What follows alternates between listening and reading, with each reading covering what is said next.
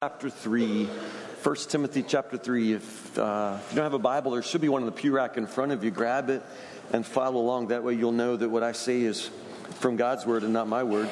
Glad that you're here.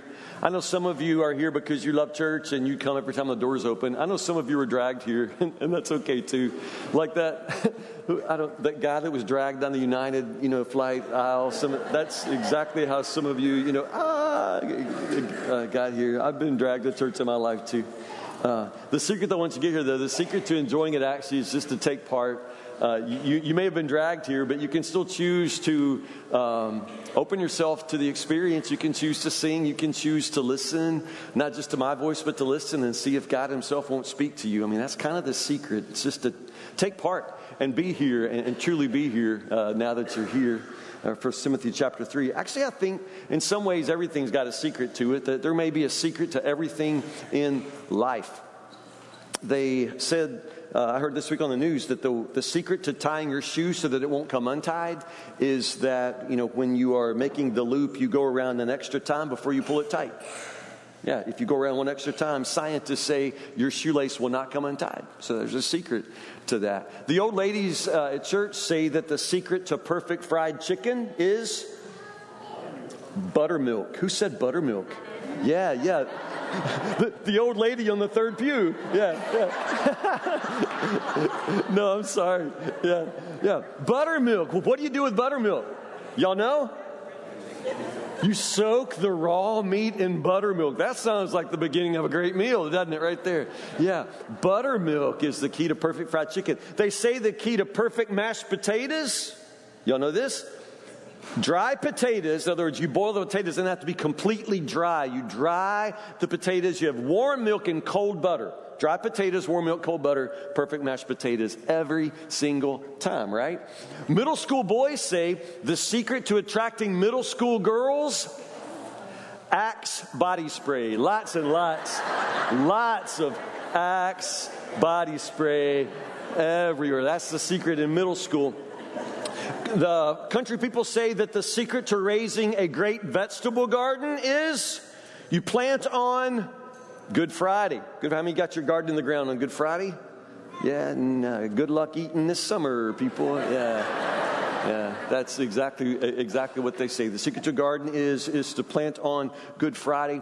Uh, hip hop uh, dancers say that the secret to hip hop dance is just to really listen to the music. Yeah, I've seen some of you dance. Your problem is not the, the music, probably not, not necessarily the music. Uh, if everything in life actually has a secret like that, that means that in this life there are a lot of things that we're never going to know, a lot of secrets we'll never learn, and therefore a lot of things we'll never master, we will never experience. If everything has its own secret, then, then there's just a lot of things you and I will never, ever, ever be able to do. But, but what if, what if everything in life had just one secret? What if the life that you absolutely dream about only required that you know one thing? I'm here to tell you that that is the truth. That the life that you dream about really only requires that you know one thing. Only it's not a thing, it's a person and that person is Jesus. That, that's why we're here. And this is what Paul is talking about. The Apostle Paul wrote a letter to a young man named Timothy. Actually, he wrote several letters, and that's why First Timothy is the first letter that he writes. And it's found, uh, what I'm going to read is found in chapter 3, verse 16, one single verse. Paul is writing to, to young Timothy, and this is what he says. This is amazing. This is our Easter verse today. 1 Timothy chapter 3 verse 16 without question this is the great mystery of our faith. Christ was revealed in a human body vindicated by the spirit seen by angels announced to the nations. He was believed in throughout the world and taken to heaven in glory all right, let me say that again because it's very important. Christ was revealed in a human body, vindicated by the Spirit, seen by angels, announced to the nations, believed in throughout the world, and taken to heaven in glory.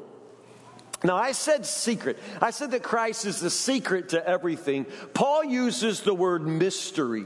The great mystery of godliness, the great mystery of our religion, the great mystery of our faith is Christ. That's what Paul says here in, in this letter. Now, that word mystery, when you hear the word mystery, what do you think of?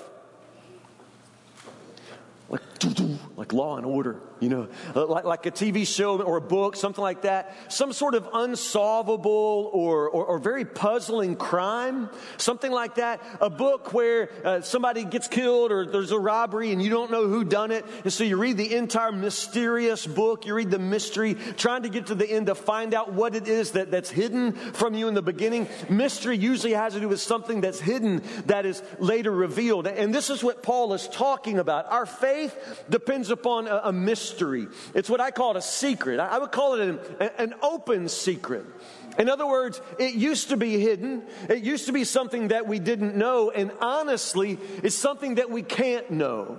You can't know it unless it's revealed. We would never ever think our way or imagine our way to what God has done for us in Christ. This is why Paul calls it a mystery. Even though we know it, and even though it's been revealed to us, we'll never completely understand this. So Paul says the great mystery of our faith, the great mystery of godliness is Christ. It's not a fact, it's not a thing, it's a person. It's Christ. So when you look at what Christ has done, when you look at the life and death and resurrection of Christ, you can see what God has done for us. Paul calls it a mystery. I call it the secret of everything. It starts right here. Look at this. Christ revealed in a human body revealed in a human body. Christ was revealed in a human body. Most of you know that about Jesus, that he was a, a man. He was a teacher. He was a Jewish man who was born in a stable, if you know the Christmas story. He was born of a Virgin Mary, and, he grew up. So he was an ordinary baby, an ordinary little boy, and he became an ordinary man.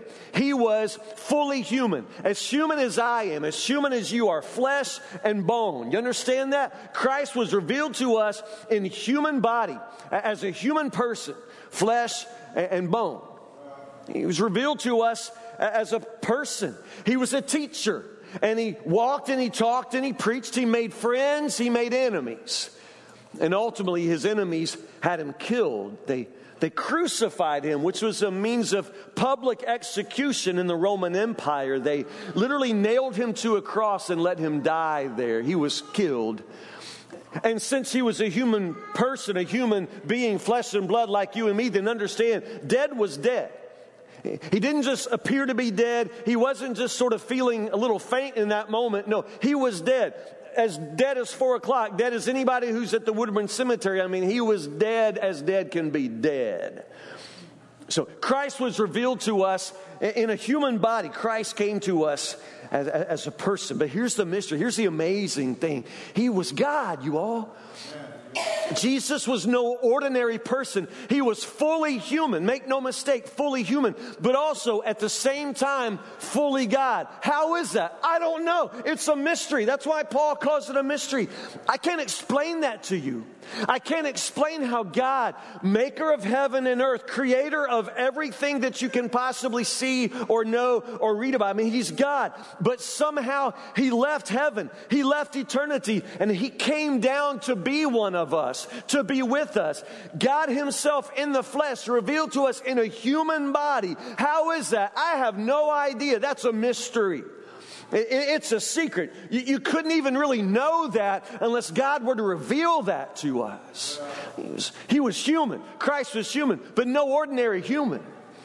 I mean, some people saying that Jesus was a good teacher and he lives us a, a good example of how to live our lives. And, and that's true. But that's not all Jesus is. That's not all Jesus was. Do you understand that? He's not just a good teacher. Jesus didn't just claim to be a good teacher, Jesus claimed to be the Son of God. Do you remember that? I mean, Jesus himself said the words in John 3 16 when he said, For God so loved the world that he gave his only begotten Son. Jesus is talking about himself there. A good teacher doesn't claim to be the Son of God. I mean, that's not necessarily good teaching. Uh, that, that's an audacious claim to be God's Son. On other occasions, Jesus claimed the authority to forgive sin. Now, who can forgive sin but God? Nobody. I'm telling you, a good teacher doesn't have the authority to pronounce you right with God. That's not something that an ordinary human being can do. But Jesus claimed that authority. He claimed to be God's son. He claimed to have the authority to forgive sins. Not only that, he once said, if you destroy this temple, meaning his body, you destroy this temple and I'll rebuild it in three days. He claimed to have power over death. You, you destroyed this temple, this body, and, and, I'll rebuild it in three days. I'll come back. He claimed power over death. Now, now, I'm telling you, that's not necessarily good teaching. Either he's telling the truth or he's crazy. Do you understand? I mean, crazy people claim to be God's son. Crazy people would say, I'm going to come back from the dead. That that's either the gospel truth or it's insanity. So, Pastor Tim, how am I supposed to know the difference? How am I supposed to believe that this man who lived in history is actually the Son of God? How am I supposed to believe that? Well, keep reading. Christ was revealed in a human body, vindicated by the Spirit. Now, what's it mean to be vindicated? It means to be proven right. It means to be proven and proven right. So the scripture says that Jesus was revealed in a human body, but vindicated by the Spirit. So when you say, How am I supposed to believe that Jesus is who he says he is? Well, this is what I'm telling you. He was vindicated by the Spirit at the resurrection. Remember when Jesus said, You destroyed this temple, I'll build it back in three days? He was saying he had power over death. Well, he's proved to have that power when he did exactly what he said he would do. He came back from the dead, you all. He was dead. He didn't just look dead. He wasn't just feeling a little bit faint. He died. He was dead. Deader than anybody that's ever died. He was dead. And he came back. He brought himself back to this, and that's, that's power over death. He's vindicated by the resurrection. Y'all ever watch Antiques Roadshow? Uh, does anybody watch that on purpose? You don't watch it on purpose. The, the thing is, you're just sort of looking through the channels and you go through the PBS stations, and if the Gaithers aren't on it or Big Bird's not on it, it's Antiques Roadshow. So nobody's watching Antiques Roadshow on purpose. But, but then you land on it and you just get sort of pulled in because how does it work? What's Antiques Roadshow about? Anybody watch it? What happens? What happens, Judy? sometimes they show things that, like, um, when I watched it, they show, like, old clocks or Yeah.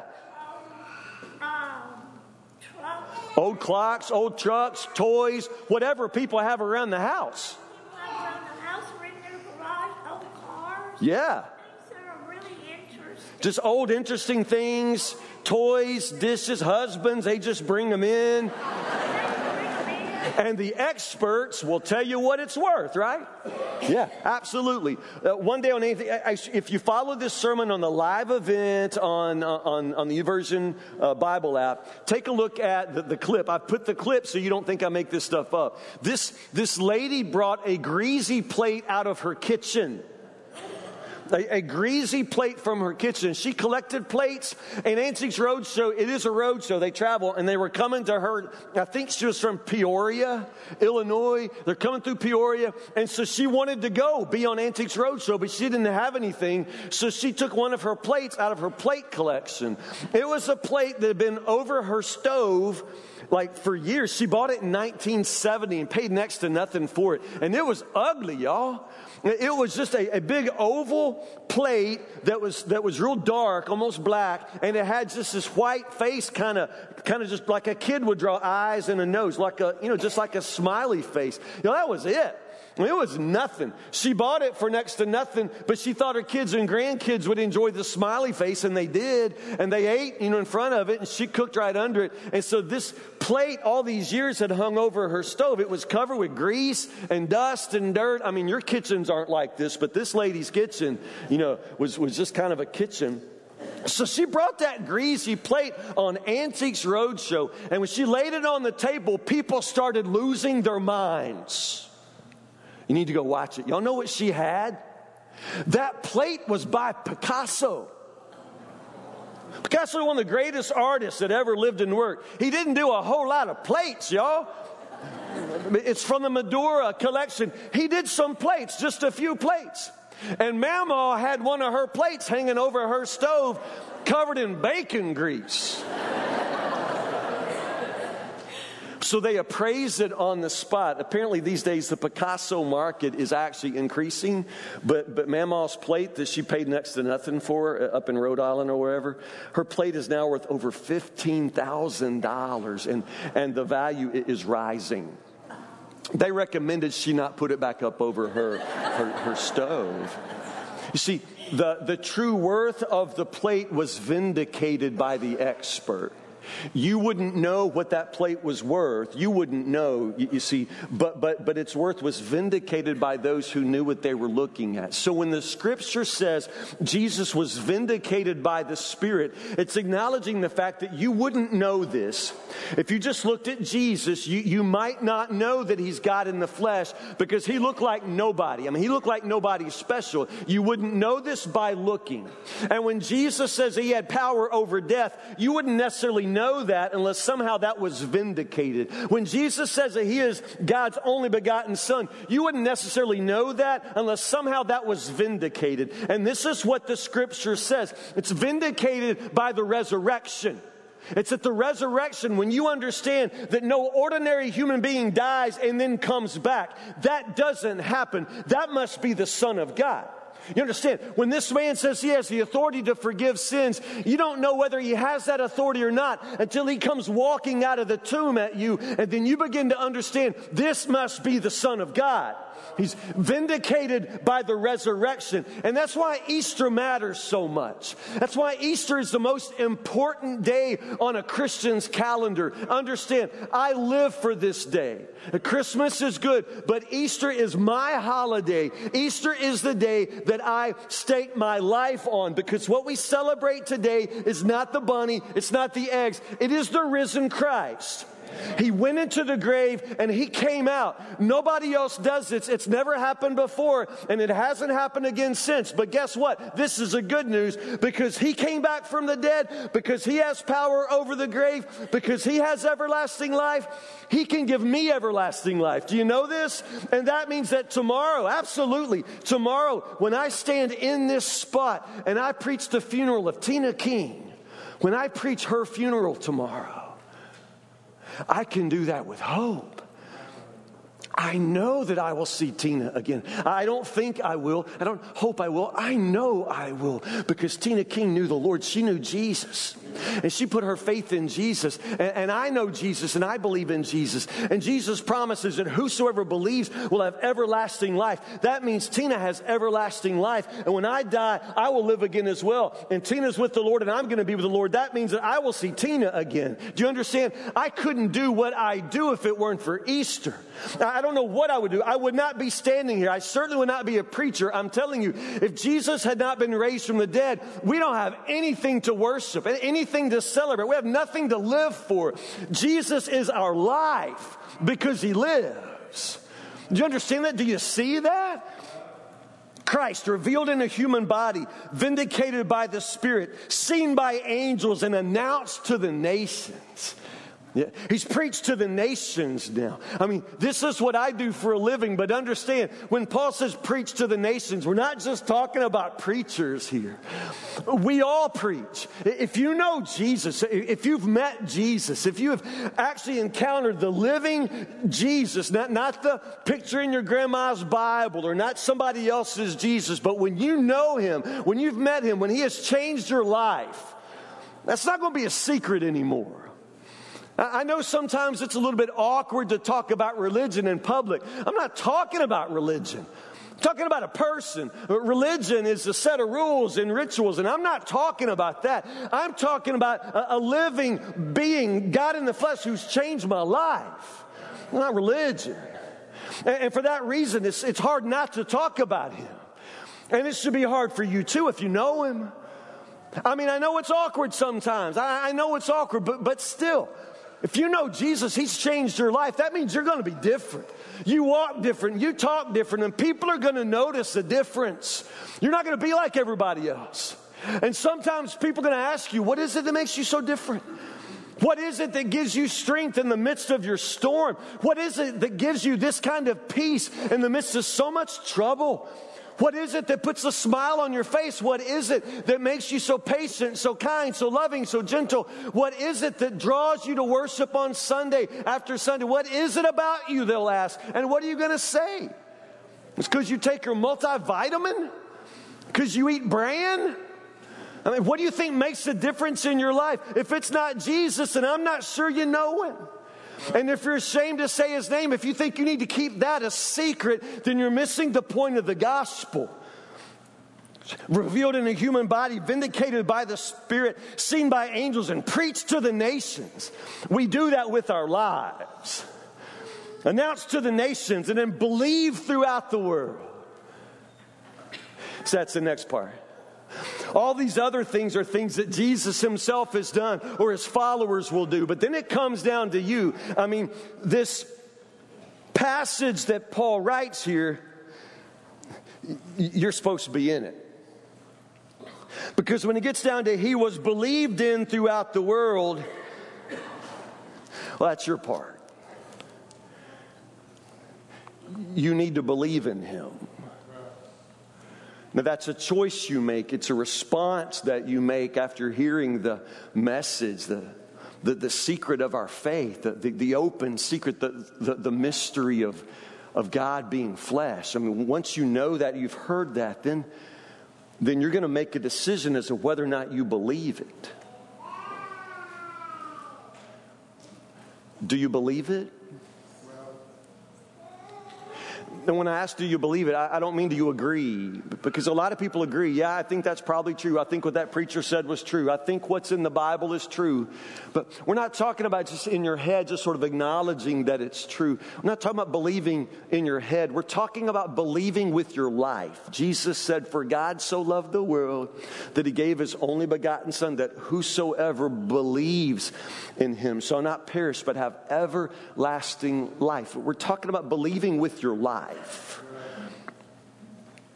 Do, do, you believe? Because to believe like this means that you understand and you now accept that, that Jesus is the, the secret of, of power and purpose in your life. I'm not talking about your church life. I'm talking about your life life. That Jesus becomes the source of power and purpose in your life. Can you say that? Do you believe that? Because this is what believing in Him means.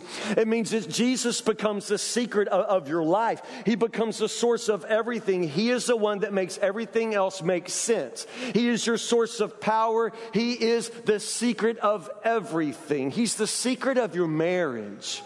Because Jesus and Jesus alone is able to show you how to love. He is the secret to loving yourself. He is the secret to loving your friends. He is the secret to loving your enemies. He's the secret to facing your future without fear. He's the secret to facing your past without regret, without guilt. He is the secret to your personal sense of peace. He's the secret to your sense of contentment and, and happiness. He is the secret to getting through hard times. He's the secret to managing money, whether you have it or whether you don't. He is the secret to why it is that you always end up dating losers. And he is the secret as to why it is that you so often feel like you are the loser. He is the secret of everything. He is the secret to overcoming all of your hurts and all of your habits and all of your hangups. He is the secret to getting out of this pit that you have dug yourself in and you continue to dig yourself deeper and deeper and deeper. He is the secret answer to your anger. He is the answer to your frustration. He is the answer to your boredom. He's the answer to your depression, to your loneliness. His name is Jesus. He is the secret of everything. Revealed in a human body, vindicated by the Spirit, seen by angels, announced to the nations, believed in throughout the world, taken up into glory.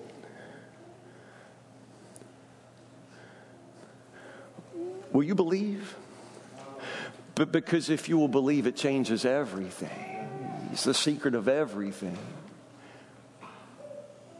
You have to believe in who he is, the Son of God, and you have to believe in what he has done, died, and, and, and risen from the grave. You, you believe that, and then you have to believe that he has the authority to command your life, to, to save your life, to give you life. I'm asking you to believe Jesus. He's the great mystery of our faith, He's the secret to everything.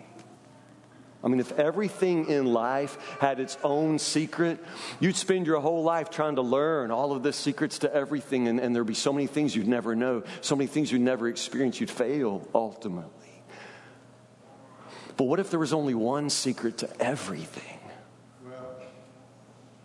As if the life that you dream of, the life that you desire, only required that you know one thing this is what I'm telling you. The life that you dream of, the life that you desire, only requires that you know one thing, but it's not a thing, it's a person. And his name is Jesus. Will you believe? Will you bow your heads, close your eyes? Let me talk to you for a second.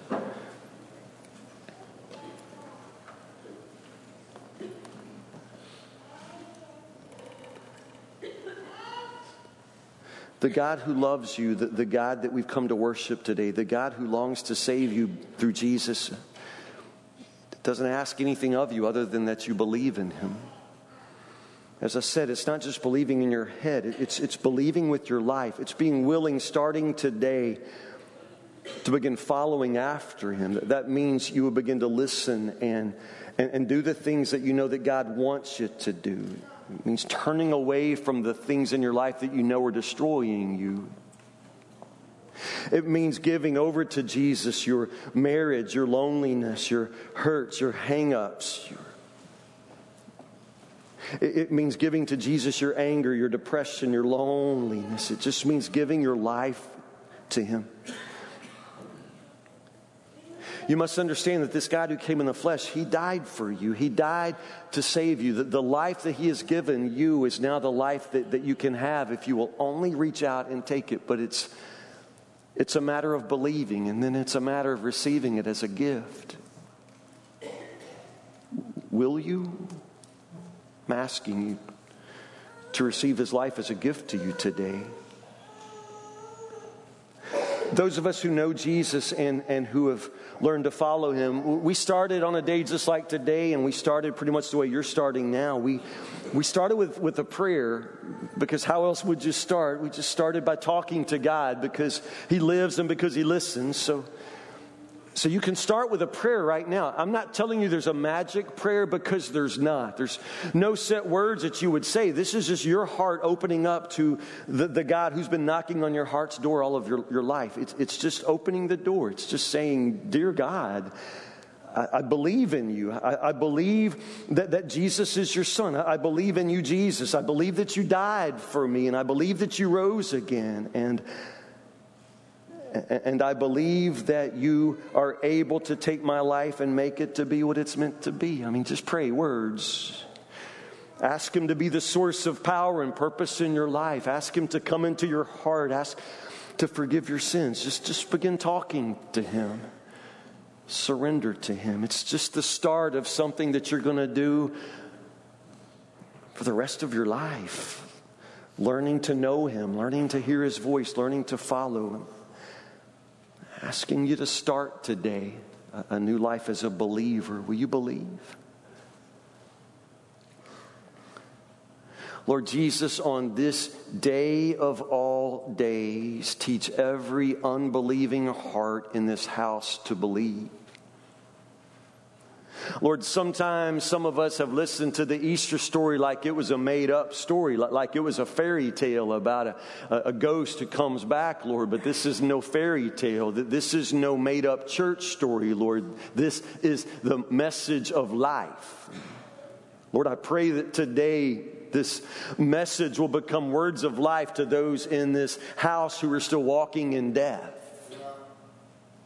Lord, I pray that your Holy Spirit will begin to work on the hearts of those, Lord, who've let their hearts grow hard. Lord, those who did not come into this house today to make a life changing decision, Lord, I pray that you will yet make this the day in which they come to know you, but become your son, your daughter. They come to know that Jesus is real and alive, and they walk out of this house today a new person because of Jesus. Jesus, we thank you for your love. We thank you for your death for us. We thank you for the way you save us. We thank you that you and you alone are able to make sense out of the nonsense of our lives. Help us, Lord, today to hear the message, to believe the message, to allow you, oh Jesus, to come into our empty hearts and give us life. We pray these things in the name of the Savior. Amen. We stand together. Let's sing.